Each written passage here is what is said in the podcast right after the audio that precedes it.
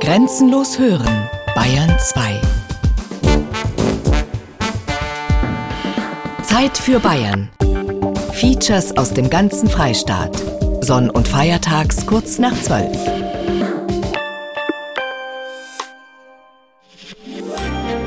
Bayern 2. Grenzenlos hören. Zeit für Bayern. Jeden Sonntag ab 12 Uhr.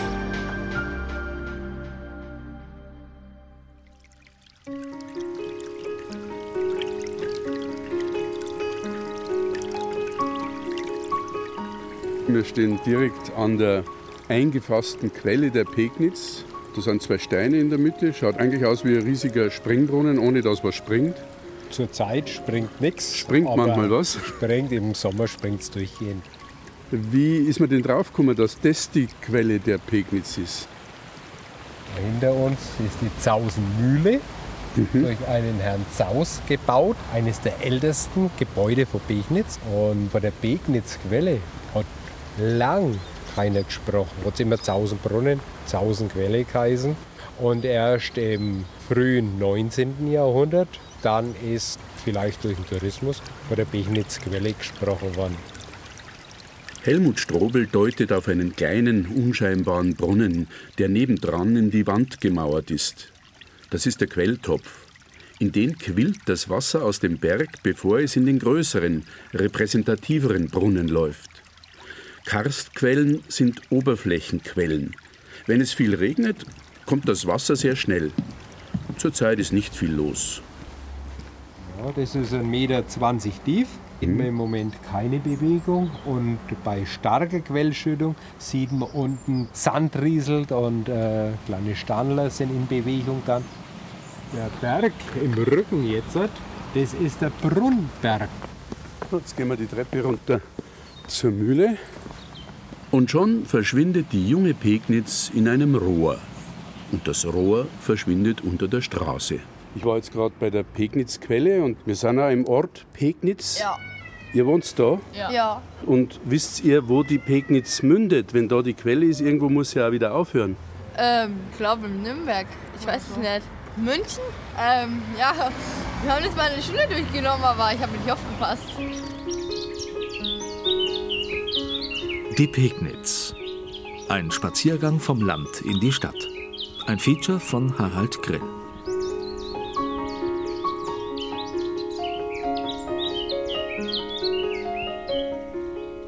Die Stadt Pegnitz, rund 30 Kilometer südlich von Bayreuth und rund 60 Kilometer nordöstlich von Nürnberg, im südlichsten Oberfranken, an der Grenze zur Oberpfalz und zum Mittelfranken. Ich folge also mit dem Herrn Strobel den ersten Metern der Pegnitz, bis sie in einem Rohr verschwindet. Wir überqueren die Straße vor der Zausermühle und schau an, da plätschert das Rinnsal aus einem Meter Höhe in einen breiten Stadtbach. Wir sind über der Pegnitz jetzt da entlang gegangen Aha. und da kommt es jetzt halt raus. Ah ja. Da mündet jetzt die Pegnitz in die Fichtenohe. Und mhm. obwohl die Fichtenohe deutlich größer ist und steiger ist, hast ab jetzt Pegnitz. Guter Trick. ja, also so ist es. Ne? Man hätte ja die Stadt auch Fichtenohe nennen können. Da wiederum wäre man nicht im Besitz der Quelle gewesen. Der Bach Fichtenohe entspringt nämlich in einem unübersichtlichen Verhau mehrerer Quellen 20 Kilometer nördlich im Lindharter Forst nahe der Autobahn A9 Nürnberg-Berlin. Sind Sie ein gebürtiger Bengatzer? Sag mal da. Ich bin ein gebürtiger Bengatzer, aufgewachsen, da in Schulganger, da gearbeitet, mein Leben verbracht. Was hat denn für Sie als Kind das Wasser für eine Rolle gespielt? Immer große. Wasser, Matsch, Und war das dann die Fichtenohe oder was die äh, Bengerts? Das war die Bengerts. War das. Aha. Hat man da Fischen auch können, Schwarzfischen und sowas? Als Kinder haben wir es einmal probiert, aber nichts erwischt. Ja, das war eh schon verjährt jetzt. Gell? ja, aber da haben wir nichts erwischt. Für die Stadt Pegnitz ist der Fluss ein Teil ihrer Identität. Wen wundert es da, dass sie auch seine Quelle für sich beansprucht? Zudem hat sie die Pegnitz in ihr Stadtwappen aufgenommen. Eine Welle und ein Fisch darüber. Die Autos und der Verkehrsfluss fehlen noch im Wappen. So, jetzt sind wir im Büger. Eine Flusskreuzung. Sauber. Es kreuzt die Fichte Nohe und es fließt da die Pegnitz. Die Fichtenohe hat sich vor der Stadt geteilt. Ein Arm durchfließt als Mühlbach die östliche Altstadt, der andere umfließt die Stadt im Westen als Fichtenohe, genau bis dahin, wo ihr der Name gestohlen wird. Und jetzt, wo sie wieder zusammenfließen könnten, stoßen wir auf eine Bengatzer Besonderheit, eben diesen Düker. Das ist eine Flusskreuzung, wo die Bäche sich unterirdisch kreuzen. Okay. Also, das Aha. ist auch eine Rarität in Bechnitz. Da kreuzen da sich kreuzen Flüsse, sich Flüsse. ohne dass sie sie berühren. Genau. Und Das ist der Kalkstein wahrscheinlich. Da gibt es diese Na, Höhlungen, oder? Nein, nein, Nee? das ist gemauert. Das ist äh, betoniert und gemauert. das ist gemacht? Ja, ja, das Aha. ist, das ist gemacht worden. Früher war es eine natürliche Kreuzung, also eben und Anfang der 1930er Jahre ist das so gemacht worden, weil wir haben noch mehrere Mühlen in Bechnitz gehabt. Und damit die sicheres Wasser gehabt haben und steuerbares Wasser, darum ist es Ah, ja. so gemacht worden. ja. An der Röschmühle fließt ein Teil des Mühlbachwassers wieder in die Pegnitz. Das übrige Wasser verschwindet in einem Berg, dem Wasserberg. Ich folge der Pegnitz oberirdisch in Richtung Michelfeld. In der Pegnitz-Au auf der anderen Seite des Wasserberges suche ich zusammen mit Peter Zahn vom Kreisverband des Bund Naturschutz Sulzbach-Rosenberg im sumpfigen Flusstal nach der Felswand, wo das abgezweigte Pegnitzwasser austreten soll. Die Auwiesen sind schlammig, die Wildschweine haben überall den Boden aufgewühlt. Manchmal kommen sich die Pegnitz und das Gleis der Eisenbahnstrecke Nürnberg-Bayreuth ganz nah. Aber dann meandert das Flüsschen erst einmal übermütig quer durch Wald und Wiesen auf und davon, um ihr bald darauf schon wieder zu begegnen. Gerade so, als wolle es sich über die schnurgeraden Gleise auf dem Bahndamm lustig machen. Das Naturschutzgebiet, in das die Pegnitz hier eingebunden ist, überrascht durch seine archaische Unberührtheit. In der sumpfigen Seggenwiese umgestürzte Bäume, auf denen sich dicke Moospolster breit machen. Und am Waldrand, aufrecht stehend, kräftige, tote Baumgestalten, dicke Stämme, an denen Huderschwämme wachsen. Wie viel Würde doch selbst ein toter Baum noch ausstrahlt, wenn man sie ihm lässt. Endlich erreichen wir das Felsloch mit der Seeweierquelle. Ein Farbtest hat den Austritt des Pegnitzwassers an dieser Stelle nachgewiesen. Jetzt stehen wir da an der Felsenwand und Das ist die Quelle, die da hier ist ein Loch. rauskommt, ja. Es hat einmal so vom BN Zeitschrift gegeben, 1936. Da ist es als eine Wandertour beschrieben.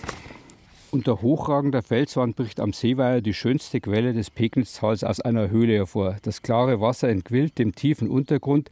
Bis zum Wasserspiegel herab wölbt sich das Felsdach der Grotte und versperrt die Geheimnisse einer unterirdischen Welt den Blick. Eigenartig in seiner geologischen Gestaltung, einzigartig in seiner landschaftlichen Wirkung ist die Seeweierquelle das Juwel im Feldensteiner Forst.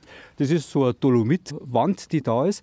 Und das Wasser ist halt über Jahrhunderte, hat sich das da durchgefressen, hat dann praktisch durch die Kohlensäure in der Luft das aufgelöst und dann entstehen solche Höhlen. Also Tropfsteinhöhlen, das ist ja im Jura das bekannte Phänomen. Und hier haben wir sowas ähnliches. Während der Hauptarm der Pegnitz den Wasserberg in einer zwei Kilometer langen Schlinge in einer Viertelstunde umfließt, braucht ihr unterirdischer Durchfluss im verzweigten Felsgeäder für nur 300 Meter Luftlinie ungefähr drei Stunden.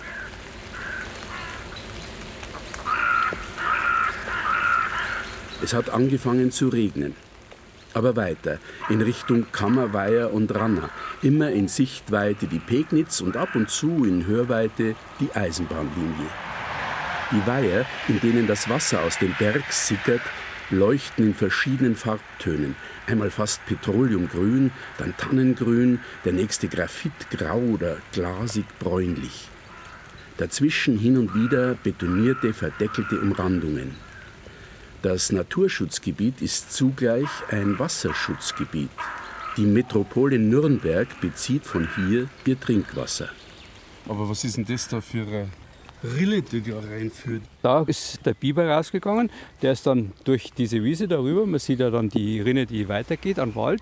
Und dort liegen dann die Baumstämme, also da die hellen, die man da drüben sieht, das sind welche, die er abgefieselt hat. Und das sind so regelrechte Straßen, die dauernd benutzt werden, dass er da rein und raus geht.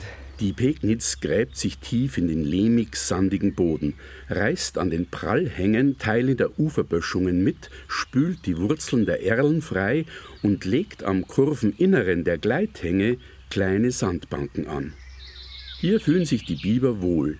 Hier dürfen sie sich nach Lust und Laune ausbreiten und ihre Burgen bauen. Aber auch Zwergtaucher und Baumfalken sind am Fluss und den angrenzenden Weihern daheim. Man sieht an dieser Flussbiegung, sieht man ganz schön, wie eigentlich der Fluss ständig äh, die, seine Umgebung verändert. Auch. Da, da, da, reißt wieder ein Stück runter. Und da, wo Sie gesagt haben vorhin, da kann der Eisvogel äh, nisten. Da vorne ist auch so eine Stelle. Gell? Das ist, ist ja leider, was wir aus der Stadt her nicht kennen. Da wird dann, weil die Verkehrssicherungspflicht ist oder sowas, wird bis zum Ufer betoniert und befestigt und dann fließt halt der immer geradeaus durch. Und das ist ja eigentlich das, was man sagt, diese Dynamik des Flusses, die eigentlich im natürlichen Bereich vorhanden ist, die in der Stadt völlig verloren gegangen ist und nicht mehr existiert. Man schafft Ordnung in der Landschaft. Das sind die Felder, das ist das Wasser, das ist die Stadt. Die Natur so. ist nicht ordentlich. in dem Sinne nicht, gell? Nein. Aber es ist eine andere Ordnung. Es ist, es ist ganz bestimmt eine Ordnung, die da ist, aber nicht jetzt unsere Ordnung. Ja. Und das ist äh, also die Ordnung des Flächennutzungsplanes oder des Bauleitplanes ist eine ganz andere Ordnung, die da drinnen ist. Ja.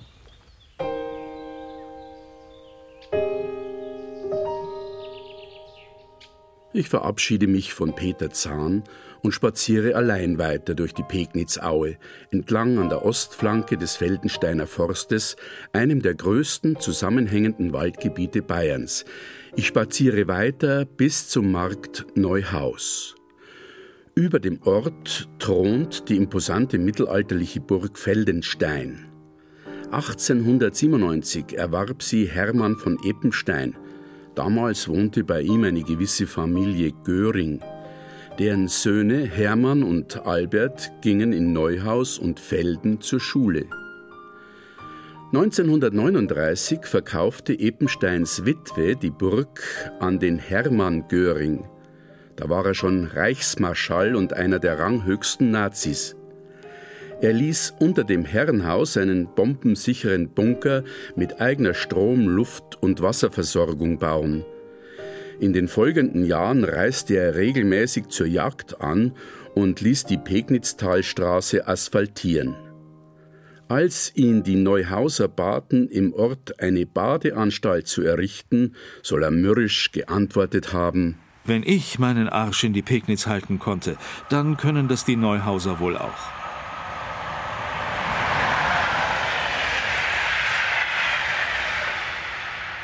Zurück in die Gegenwart. Vorbei an Kalksteinriffen und Tropfsteinhöhlen erreiche ich am Abend die winzige, ins enge Tal gequetschte Stadt Felden. Der Bahnhof wirkt wie ausgestorben. Ab und zu hält noch die Regionalbahn. Aber die meisten Züge fahren einfach durch. Man sieht sie, man hört sie, die Welt gibt sich im Vorbeifahren die Ehre. Hier, rund 25 Kilometer südlich der Pegnitzquelle, geht der erste Tag meiner Reise zu Ende. Morgen Abend möchte ich es bis Pommelsbrunn schaffen.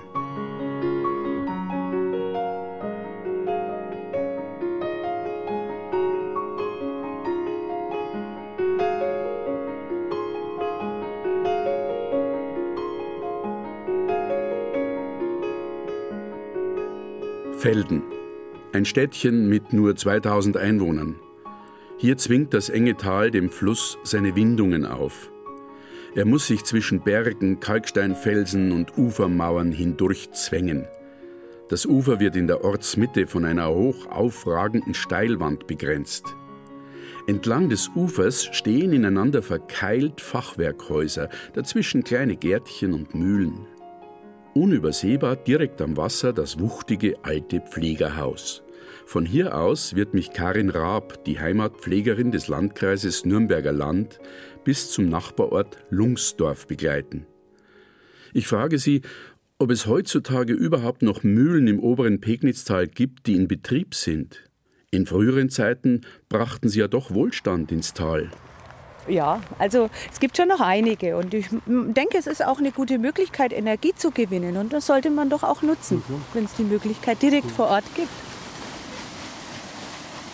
Entlang der Felswand ein schmaler Pfad, der zum Kriegerdenkmal führt.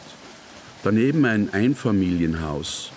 Vorgeschoben, halb im Wasser, ein Mühlengebäude mit stampfenden Rädern. Wir wenden uns Frau Hartmann zu, die gerade aus dem Haus kommt. Früher mhm. waren drei Mühlen da. Mhm. Aber wird nirgends mehr gemahlen. Mhm. Aber Strom wird gemacht. Und heuer ist ja die Bignitz klein, es hat ja nicht geregnet. Mhm. Kein Schnee, gar nichts. Ist, der, der, Wasserstand ist nicht so hoch. Kommt die manchmal richtig rauf? Ja klar. Ja. Öfter einmal. Aber wo gehen sie denn da hin? Sie können ja gar nicht aus, gell? Nein. Das Dach? Schau hin, dort steht unser Kahn. Das große Schiff. Da am Garteneck. Was? Ach so, tatsächlich? Bei uns ist ja auch immer kalt. Im Sommer, wenn es 33 Grad hält, da kommen die Leute, ach, ist bei euch schön, ist bei euch schön. wenn sie da drüber nicht aushalten können vor Hitze, dann ist bei uns angenehm.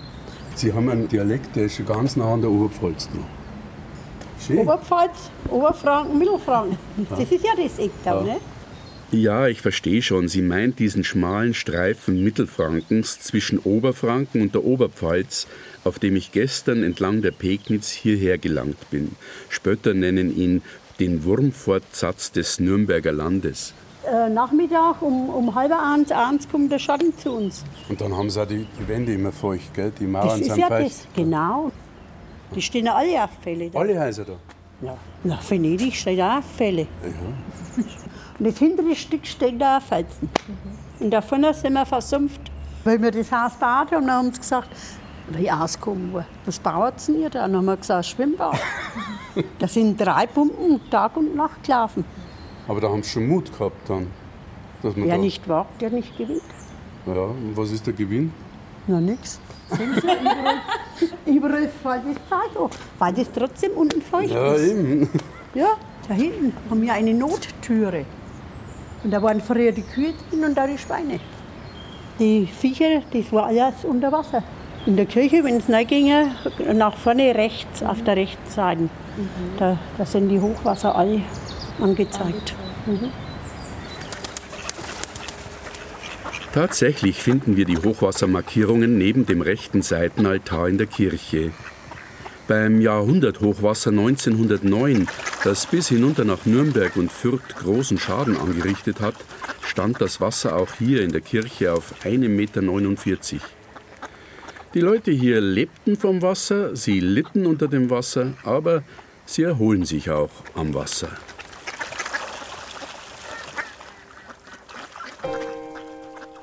In den Fremdenverkehrsprospekten wird so eine Landschaft schnell einmal mit dem Wort wildromantisch etikettiert. Senkrecht aufragende weiße, in der Sonne leuchtende Felszacken, einzelne wie erhobene Zeigefinger oder Säulen von griechischen Tempelruinen. Dazwischen die Pegnitz.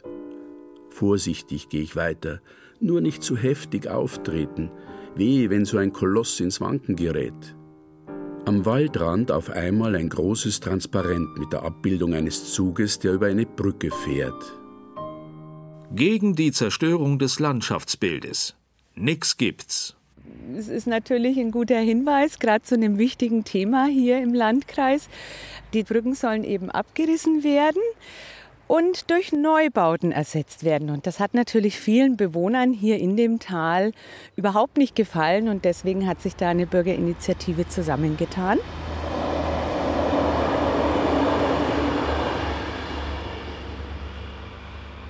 Nächstes Ziel ist jetzt eine dieser Eisenbahnbrücken bei Lungsdorf. Die Straße schmiegt sich an den Fluss, macht alle seine Windungen mit. Die Eisenbahnschienen sind ein Gegenstück zum meandernden Fluss. Man hat ihnen mit Brücken und Tunnelen eine gerade Strecke gebahnt. 1873, als sie gebaut werden sollte, gab es einigen Widerstand. 100 Jahre später trat das bayerische Denkmalschutzgesetz in Kraft. Es sollen Denkmäler geschützt werden, deren Erhaltung wegen ihrer geschichtlichen, künstlerischen, städtebaulichen, wissenschaftlichen oder volkskundlichen Bedeutung im Interesse der Allgemeinheit liegt. Merkwürdig, wie harmonisch sich diese Brücken, diese Denkmale der Technik in die Landschaft einfügen. Wir sind noch 200 Meter von der Lungsdorfer Brücke entfernt und ich finde, sie gleicht den Brücken in Bilderbüchern oder denen der Modelleisenbahnen. Sie gibt den Blick frei auf die Kindheit und wirkt schon allein dadurch fast anheimelnd. Man hatte natürlich damals ja die Fähigkeit in der Kulturlandschaft Rücksicht zu nehmen auf die Natur, auf die Umgebung und hat sich dem angepasst. Man hat die Materialien so gewählt, damit sie eben in die Landschaft passen. Man kann von den Pfeilern, den Auflegern der Eisenbahnbrücken auf die geologische Struktur der näheren Umgebung schließen. Im Süden bis Rückersdorf ist der Sandstein zu Haus, in der Frankenalb der Dolomit. Ja, die Brücken sind einfach ein Teil unserer Kulturlandschaft. Man hat sich damals wahnsinnig viel Mühe gegeben, diese Brücken so in das Tal hineinzuplanen. Wir können nicht einfach kommen und die Brücken abreißen und durch monotone Stahlbetonbrücken ersetzen, die sich brachial in die Landschaft setzen. Das dürfen wir einfach nicht tun. Das schulden wir der Landschaft hier, dem Tal, dass wir nicht einfach nur nach unserer Funktion, die wir gerade eben benötigen, einfach alles wegreißen und neu hinbauen. Ja, ich denke, wir müssen auch ein bisschen lernen, uns zurückzunehmen in den Dingen, die wir uns alle gerade so vorstellen, weil die Funktion gerade so sein sollte. Vor allem wissen wir ja gar nicht, ob die Materialien, die wir heute verwenden, so lange haltbar sein werden. Und ich meine, dass die Stahlfachwerkträgerkonstruktionen haltbar sind, das haben sie ja bis jetzt schon bewiesen. Neben den architektonischen, naturkundlichen und wirtschaftlichen Aspekten so eines Flusses gibt es auch metaphorische. Die Bilder und die Poesie des Fließenden. Gegen den Strom schwimmen.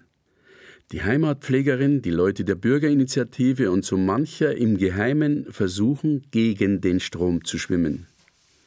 Nur beim Bootfahren auf der Pegnitz ist das Fahren gegen den Strom verboten.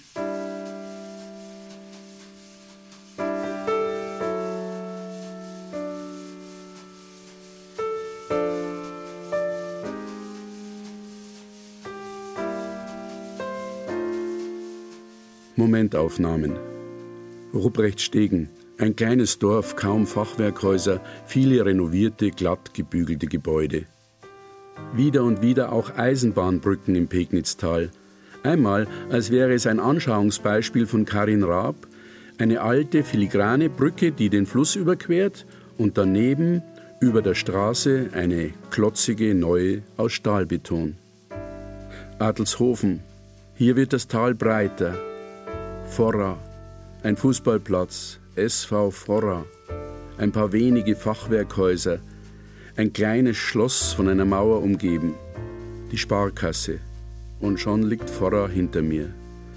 Nach Alfalter weitet sich das Tal noch mehr. Die gedrungene Kirche mit ihrem stumpfen Turm passt so gar nicht zu dieser Freiheit, die sich da breit macht. Es gibt Äcker, die Böden geben offensichtlich mehr her.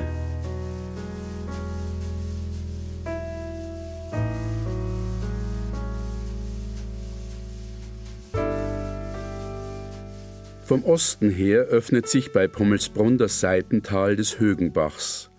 Dort werde ich den Abend beim Ehepaar Dörr verbringen. Die beiden kennen alle Höhlen dieser Gegend, darunter auch viele, die in keiner Karte verzeichnet sind.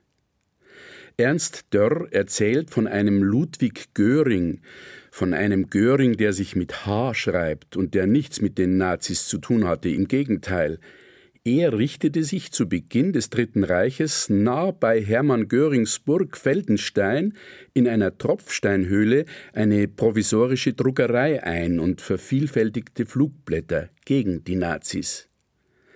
Der passionierte Höhlenbegeher Ernst Dörr hat den Höhlendrucker, wie er in der Bevölkerung genannt wurde, persönlich gekannt. Das war der Göring, hat seine Flugblätter gemacht und in der Früh mit dem Zug nach Nürnberg gefahren und hat es an seine Kollegen verteilt. Beim dritten Mal oder vierten Mal ist er dann verraten worden und dann haben sie ihn verhaftet. Dann ist er nach Dachau gekommen und hat in Dachau das Lager mit aufgebaut.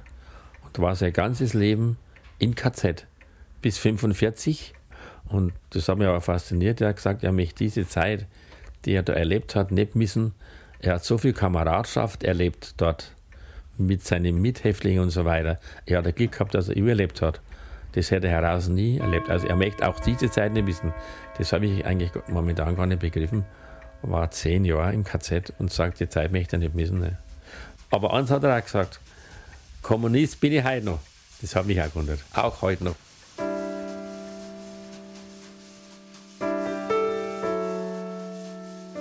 Jetzt liegen die Felswände, Schluchten und Höhlen der Frankenalb hinter mir. Eine Weile begleiten mich die Hügelrücken nördlich des Flusstales. Sandiger Boden und Sandstein lösen den Dolomit ab. Die Pegnitz, die bis jetzt den Weg nach Süden genommen hat, wendet sich nach Westen in Richtung Nürnberg. Ich habe die Hälfte meiner Pegnitzreise hinter mir. In zwei Tagen werde ich die Mündung erreichen.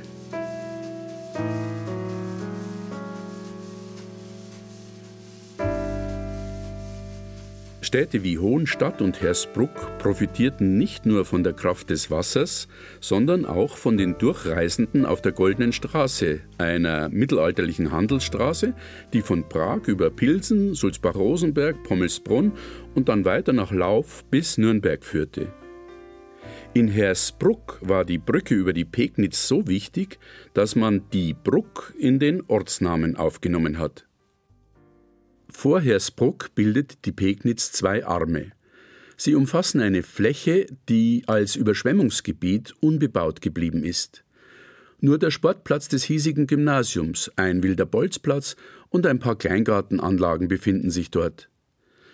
Ich spaziere mit Fritz Mössner am Schwimmbad entlang vorbei an den Hinweistafeln, die darüber informieren, dass sich auf dem Gebiet vor dem Schwimmbad ein Außenlager des KZs Flossenbürg befunden hat.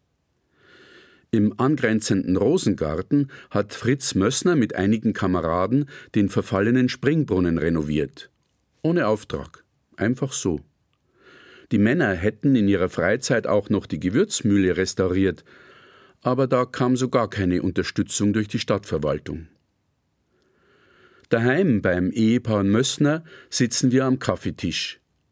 Während Fritz Mössner das Geschirr aufräumt, erzählt seine Frau Else, eine gebürtige Hersbruckerin, von der Pegnitz und von ihrer Kindheit.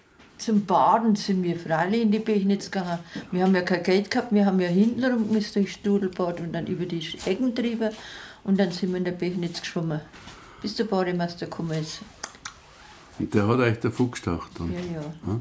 Hat die Pegnitz zum, zur Badeanstalt dazugehört? Naja, ganz schön, nicht? Das waren zwei so, so Begen, wo bis zum Ja, Wehr. bestimmt 300 Meter Pegnitz. Aber es war schon ein Anziehungspunkt. Mhm. Das Bad und vor allem die Pegnitz war ja für uns interessanter wie das.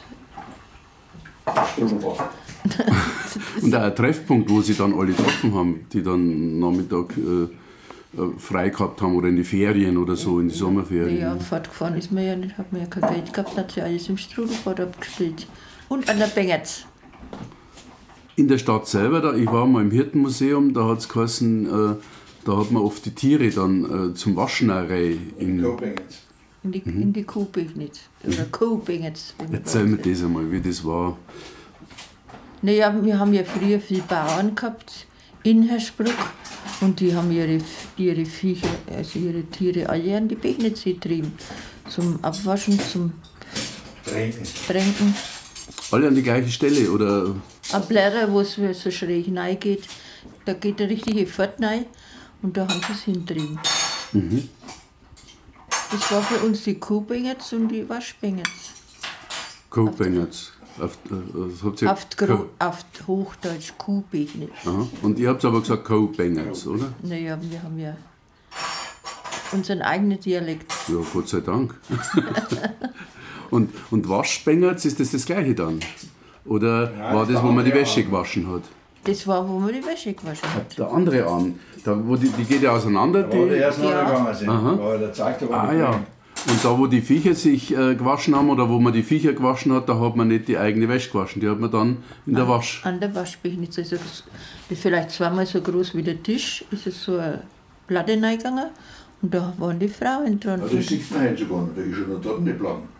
Ja, aber nicht mehr ganz so groß. Nein, so die- groß ist nicht mehr, aber die die Hälfte. Ist noch da. Und da war jeden Tag Betrieb. Wie lange ist das noch gegangen? Ja, bis noch, nach dem Krieg Das vielleicht noch. noch, ja. Sagen wir mal so, 45 war der Krieg aus. Bis 55 ist es schon gewesen. In die 50er Jahre noch? Ja, ja.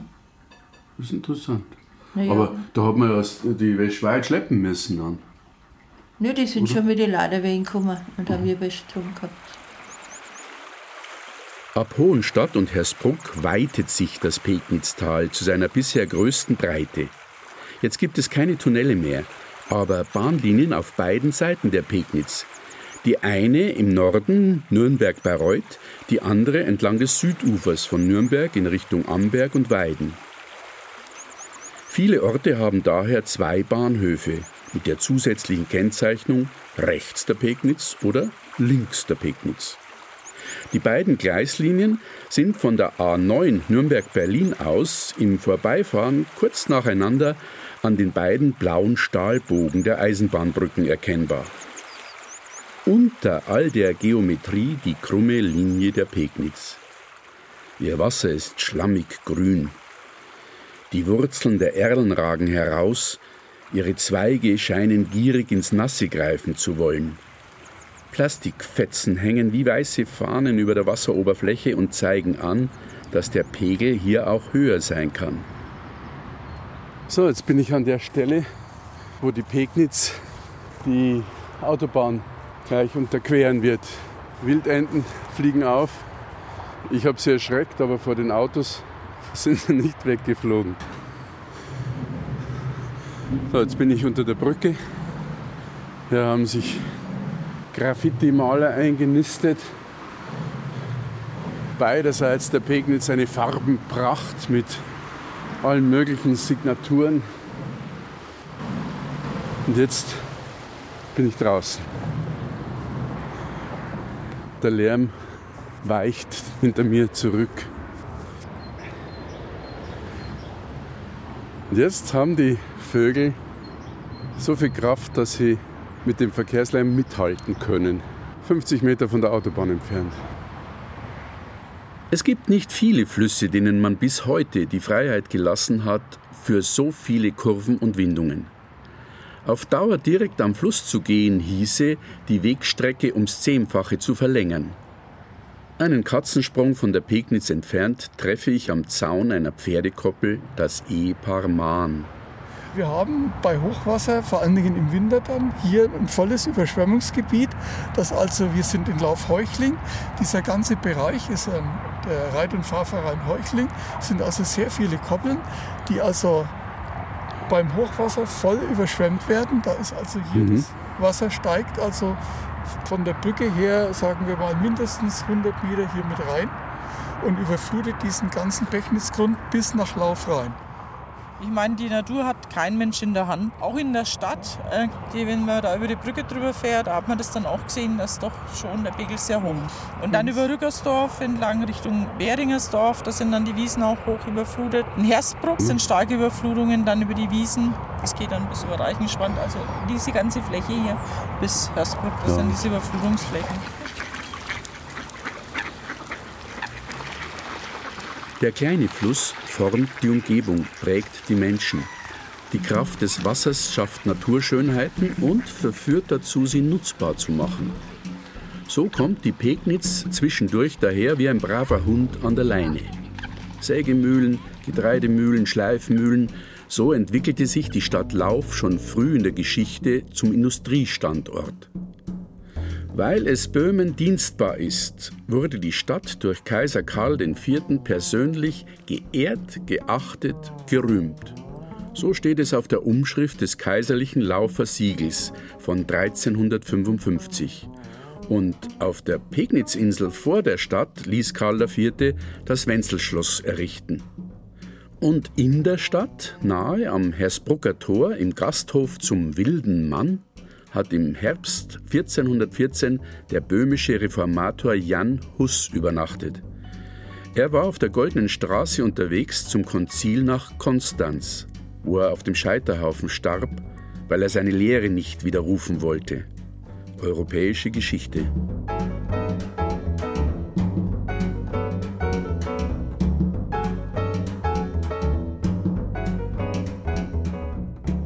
Der Name der Stadt Lauf lässt sich vom mittelhochdeutschen Loufe, die Stromschnelle, ableiten. Das Wasser, die Wasserkraft und die Mühlen haben der Stadt zu Reichtum verholfen.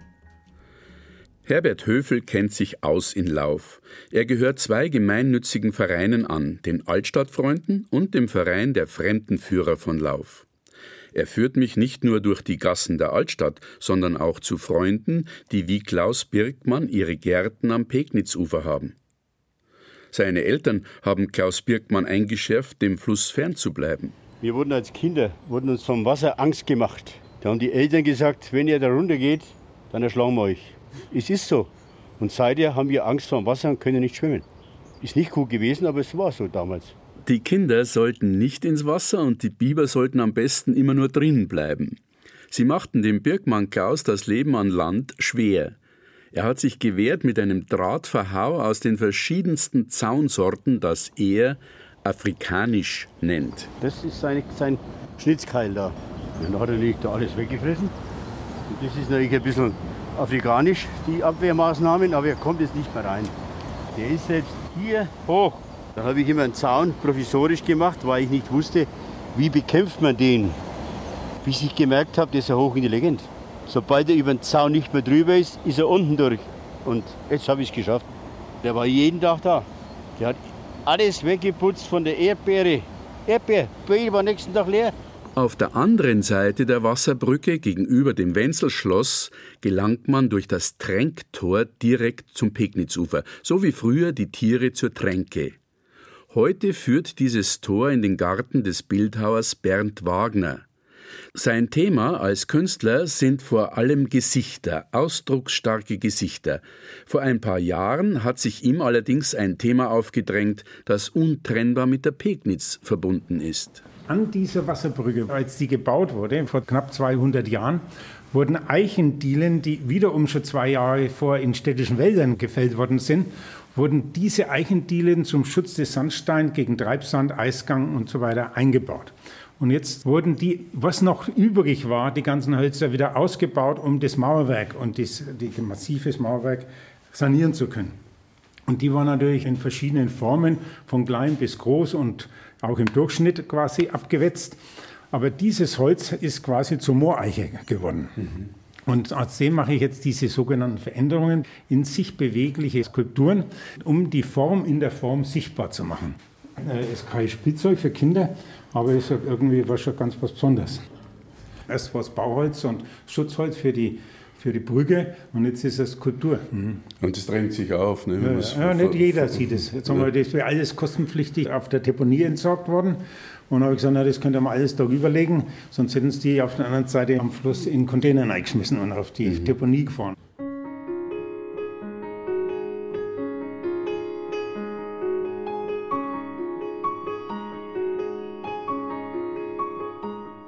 Mir wird immer mehr bewusst, dass es nicht genügt, nur die Oberfläche und die Bilder einer Landschaft zu betrachten.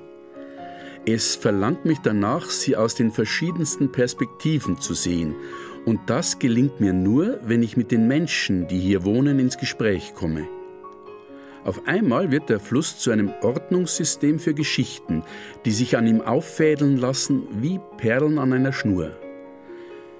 In seinem Buch Aber so kommen Sie doch mit hinunter zum Fluss, Skizzen einer fränkischen Minimalreise, lädt Reinhard Knott, der Philosoph, Schriftsteller und Mitinitiator des Philosophiesalons und Künstlerhauses Schnakenhof, zu einer Minimalreise an die Pegnitz nach Röthenbach ein.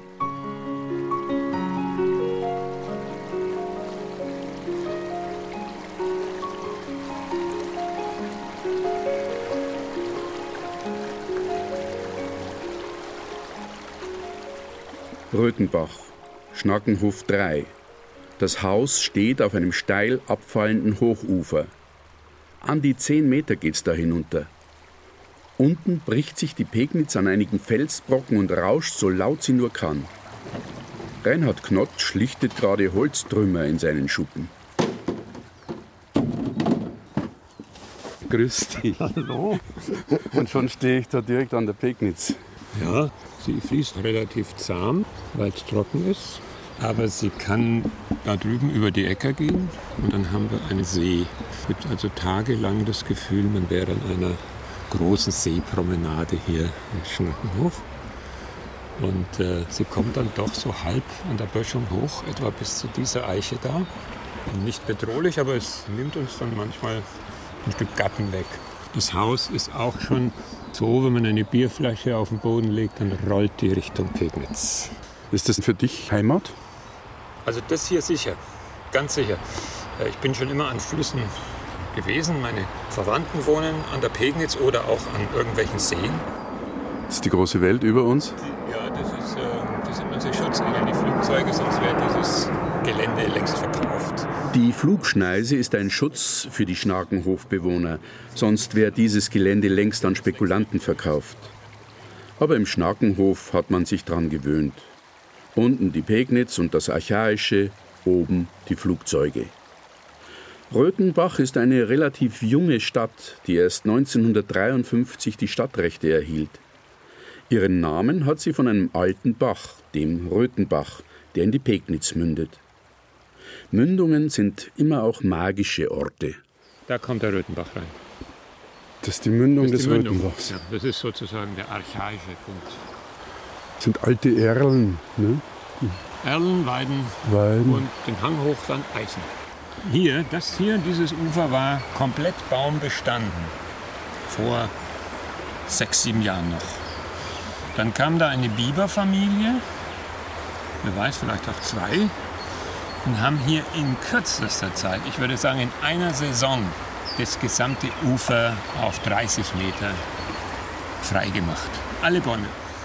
Auf einmal sieht der Reinhard Knott einen dicken Balken und bedauert, dass er den nicht gleich heimschleppen kann. Aber wenn ich schon da bin, dann helfen wir doch einfach zusammen. Ja, wir können es ja mitnehmen. Du hinten, ich vorne Ja, so? klar. Aber das sind gut zwei Abende zum Heizen, oder? Drei. Ja, es kommt auf den Raum an, wie groß. Und auf den Ofen.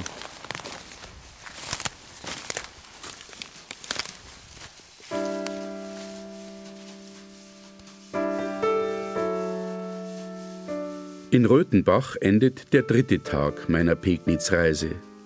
Morgen will ich die Mündung bei Fürth erreichen. Das ist noch ein guter Tagesmarsch.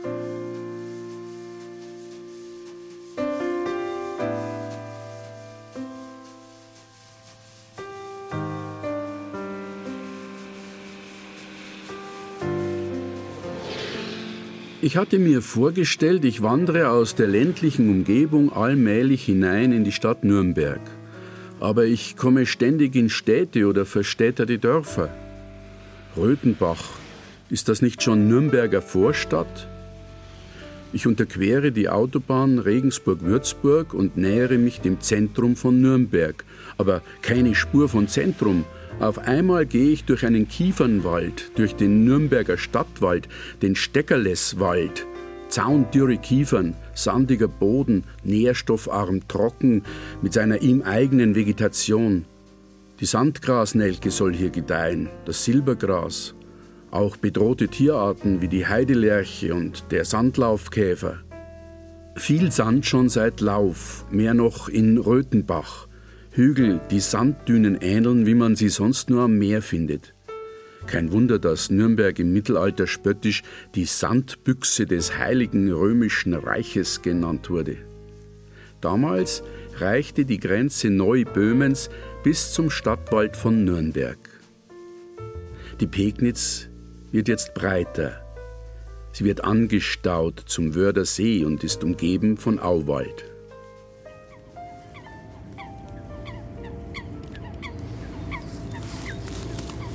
Umbrandet vom Nürnberger Stadtverkehr der Wörder See und die Wörder Wiese. Ein Erholungsgebiet und darüber hinaus in manchen Teilen ein Biotop mitten in der Großstadt.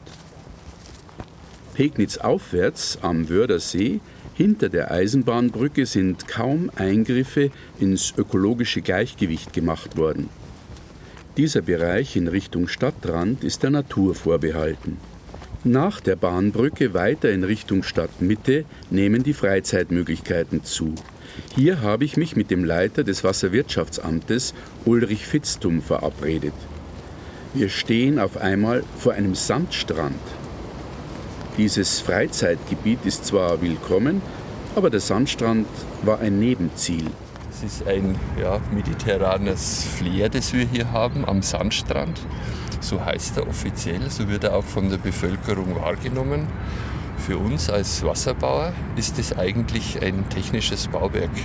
Das ist aber unter dem Sand. Dieses Bauwerk dient eigentlich nur dazu, man sieht es, wenn man nach oben schaut zum Ufer, dass wir einfach die Strömung der Mhm. Pegnitz, weil der See ist ja die aufgestaute Pegnitz, etwas beschleunigen und hin zu diesem Wehr, das man da unten sieht, lenken. Und damit wollen wir erreichen, dass sich in Zukunft feine ja, Schlammteilchen, die bei Hochwasser im Pegnitzwasser sind, sich hier nicht mehr absetzen, sondern mit der Pegnitz weiterfließen Richtung Regnitz.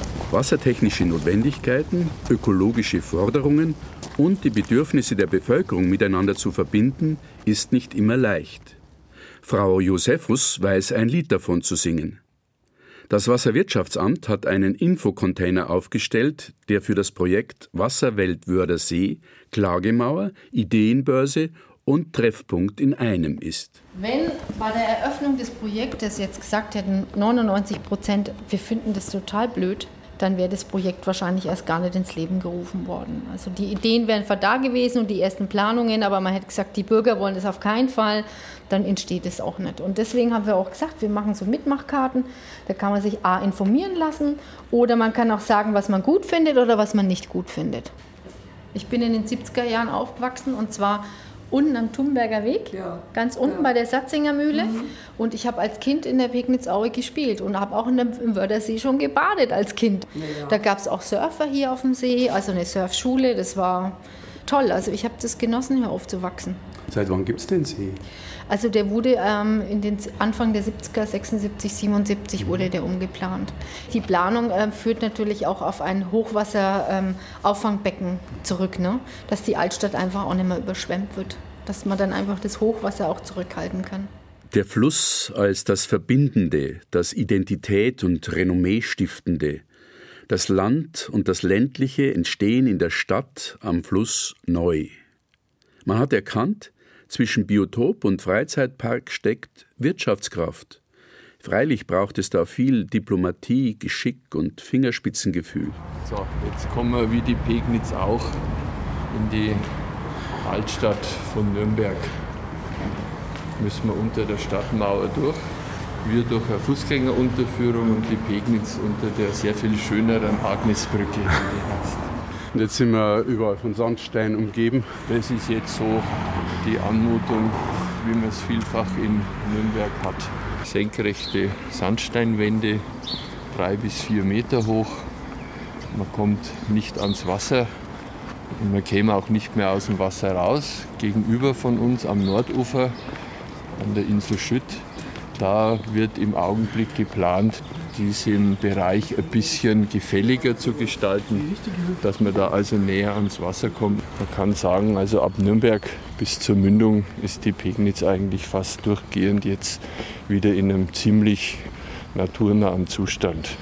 Das sind ja große Teile dann Landschaftsschutzgebiet. Ne? Genau. Also hier ist sowieso der gesamte Bereich Wörder See, Wörder Wiese, Pegnitz, alles Landschaftsschutzgebiet. Wir hören gerade sogar noch einen Specht mitten in der Stadt, der da klopft.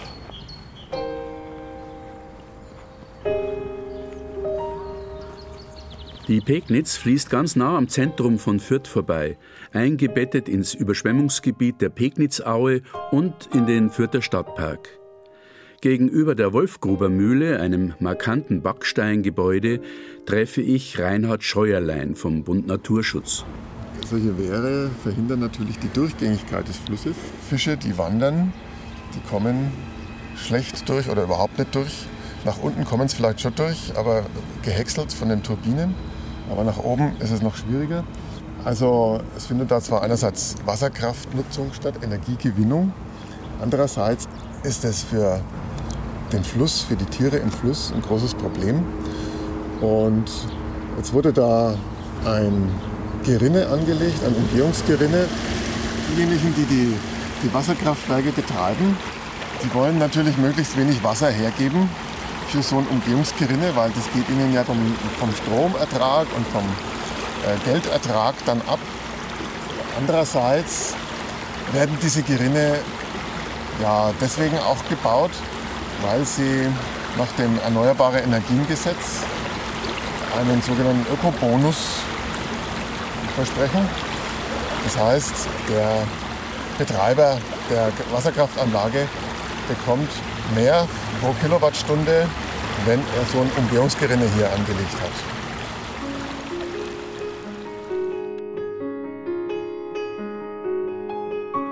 Wir überqueren einen Spielplatz, gehen vorbei an einem Bolzplatz und gelangen zu einer Plattform aus Holzbohlen. Sie gibt dem Zusammenfluss der beiden Flüsse etwas Weihevolles. Eingemeißelt in einen mühlsteinartigen Gedenkstein steht da geschrieben: Hier vereinigen sich Pegnitz und Rednitz zur Regnitz.